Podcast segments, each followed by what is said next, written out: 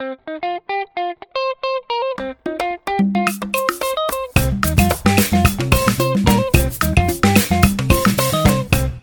are listening to the Career Lounge podcast with Ada Offonry, where we discuss how to define success on your own terms in order to create your dream career and business. All of the information from this podcast episode will be in the show notes, which can be found at thecareerlounge.com.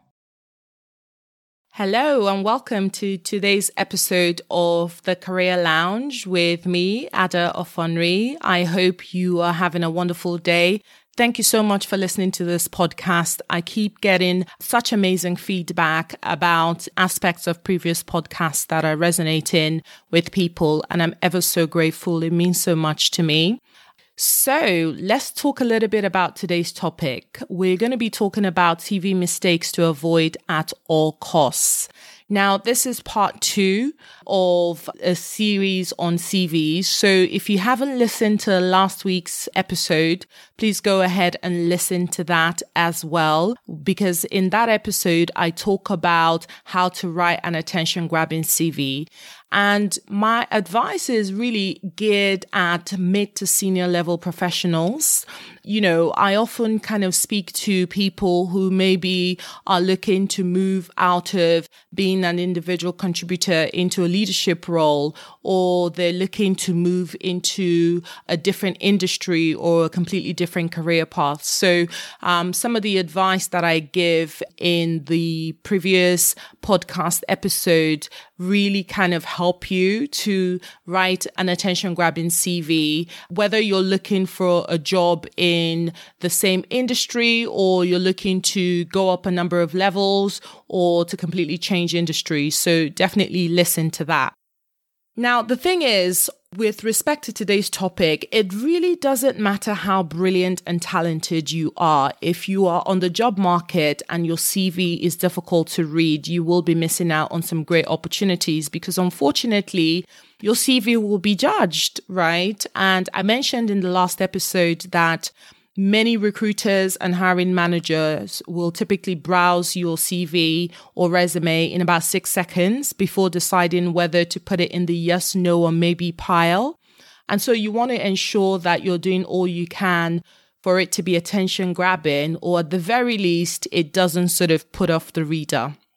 So if you find yourself wondering why you're not securing interviews, that should be pretty straightforward for you. Then I want you to really listen to this podcast and ensure that you're not making any of these mistakes that are frankly really simple to make. So let's get stuck in. The first thing I'd say is um, avoid complicated formatting. Now, I've seen CVs with photos, tables, multiple columns, a variety of fonts and colors.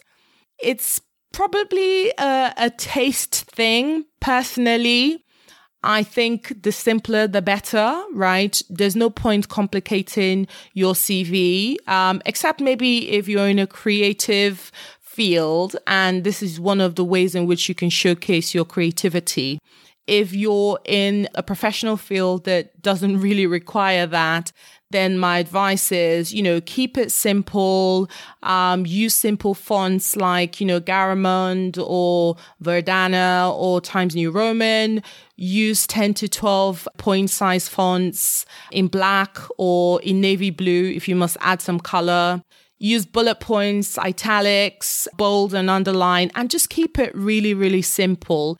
The information should absolutely be eye catching but it should also be really easy for someone to skim over and also uh, read a bit deeper. So your CV or resume should be easy for people to be able to do both, right? Skim over and read a bit deeper. So that's the first thing I'd say, right? Stay away from complicated formatting.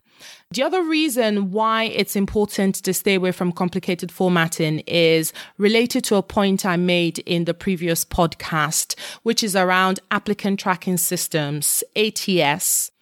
Now, one of the things people don't realize is that if you have really complex formatting on your CV or resume, it completely gets jumbled up in many ATS systems. So all that artistic work really doesn't sort of follow through because the computer system jumbles it all up. So keep it nice and simple. focus on the content of your writing rather than on how it looks, even though both things are important, but, you know, keep the look really simple. The second point is that a common mistake people make is that their CVs lack clarity or cohesiveness your CV should really tell a story, right? It should tell your career story. It needs to really kind of demonstrate your skills and your experience. It needs to highlight your expertise and your accomplishments. It needs to highlight the things that really matter most to you professionally and even on a personal level, right? Via your activities and interests. And it needs to illustrate the direction in which you seek to move into. So if it's not clear at first glance, what you do or what you're looking to do, then it's not an effective CV. When you write your CV, you want to ask yourself two questions. Does this CV convey what I do effectively? And does this CV demonstrate what I want to do next? So ask yourself that question. And if your answer isn't a definitive yes, then keep editing until you get to a definite yes. Okay.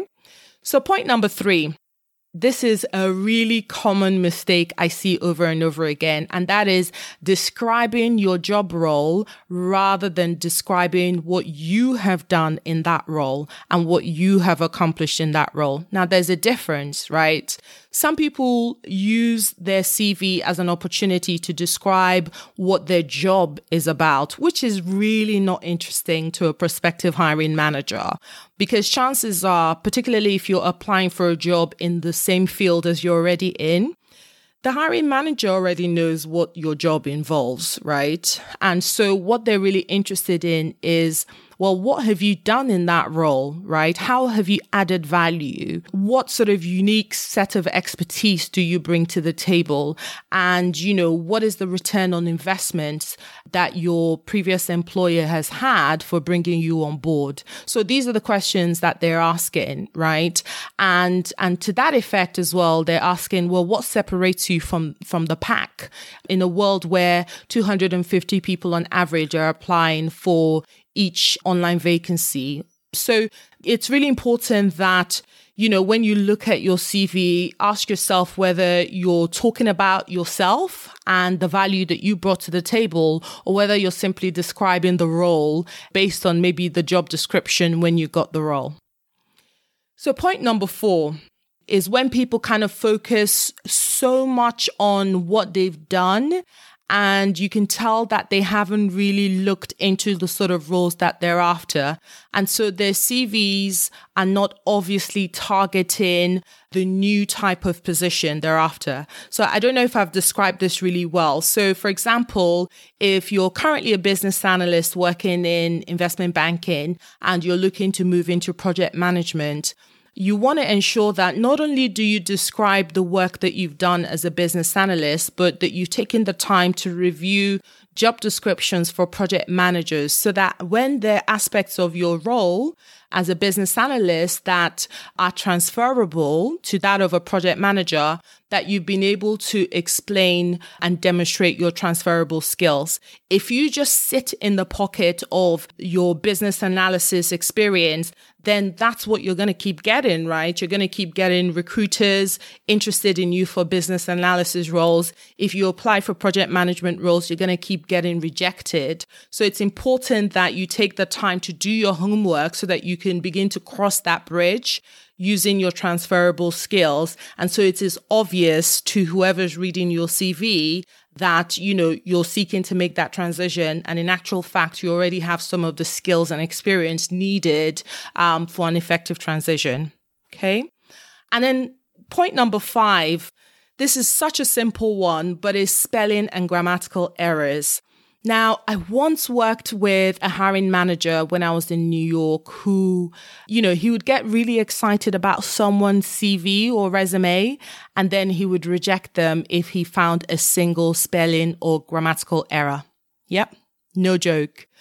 And, you know, it's especially tough if, um, I, I find this point especially tough if the language of your CV is not your mother's tongue And so if English is not your, your first language, then I think it can be very tough sometimes to ensure that there isn't any spelling or grammatical error in your CV. So my advice is this. Get someone else to read your CV, someone who isn't as close to you are to the information that you're putting down. And so they can easily catch any obvious glaring errors that you have if you want to even be more diligent about it, you could even get a professional to help you write your CV, right? So there are many really good CV writing companies out there that will typically have quality assurance teams whose jobs it is to ensure that your CV doesn't have any errors whatsoever after they've written it. Point number six. A common mistake again. This is CVs that are way, way, way too long sometimes I've seen CVs that are seven, eight, nine pages long. And I'll tell you in all honesty, there isn't a single person who will sit down and read eight pages of someone's CV. Think about it. If you're a hiring manager and you have a short list of 10 CVs in front of you and each of them had eight pages, are you really going to sit through 80 pages of information that could be condensed to two pages, right?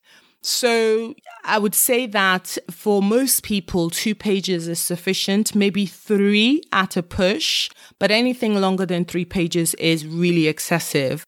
Now, if you find that at the moment your CV is much longer, maybe because you've had shorter stints or, you know, there's a plausible reason for that happening, then what I would say is to try to edit down the information on there, take out repetitive phrases. You know, if you've worked for more than 10 years, you can summarize the work that you've done earlier in a more succinct way. You don't have to go into as much detail as you do for the last 10 years you know, if you've worked for more than five years, no one needs to know your A level grades, right? So take out things that are no longer as relevant to your career today. So, so that's what I would say. And if it's something you struggle with, again, you might need someone to really kind of help you out. You might want to get, you know, a CV writing professional to help you make it as concise as possible, but still impactful, right? So there you have it, right? We've talked about six mistakes to avoid when creating your CV. So let's recap briefly. The first is keep the format simple. The simpler, the better, right? Second is to be clear and concise. Let your CV tell your career story. Number three is describe what you've done in your role and what you've accomplished rather than just describing your job role. Point number four, remember to write your CV through the lens of the jobs you are after and not just a summary of the jobs that you've held in the past, right? And point number five, beware of those pesky spelling and grammatical errors. Finally, keep it concise, right? Keep it under three pages, ideally two pages if it's possible for you to do so, right? So the bonus tip I'll leave you with is get someone else to read your CV for you. Even if you're really happy with it and you pay attention to detail and you're really confident that you've written the world's best CV with no spelling or grammatical errors, I think it's always a good idea to have someone else read your CV who is far removed from the information you're putting down so that they can catch anything that you may not have caught because you're so close to the information. So I hope you found that really useful, right? So, based on today's episode, are there any of uh, the six mistakes that I talked about? Have you have you done any of these? I certainly have been guilty of some of these, by the way. So this has come through experience on both sides, both as a job seeker in the past, but also as someone who's worked in this industry. So what has been your greatest takeaway? What is the one thing you feel that you're going to go away and work on? I'll be interested in hearing your perspectives. You can send me a direct message on Instagram. Uh, my handle is at Ada Offonry, A D A O F F O N R Y.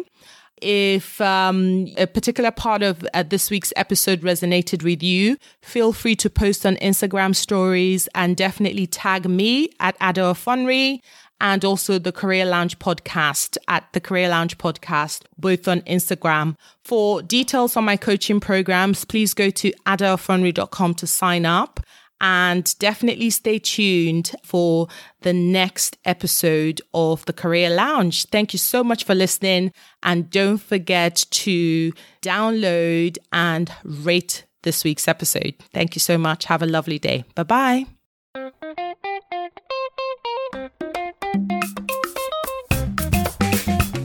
Don't forget to subscribe, download, and leave a review.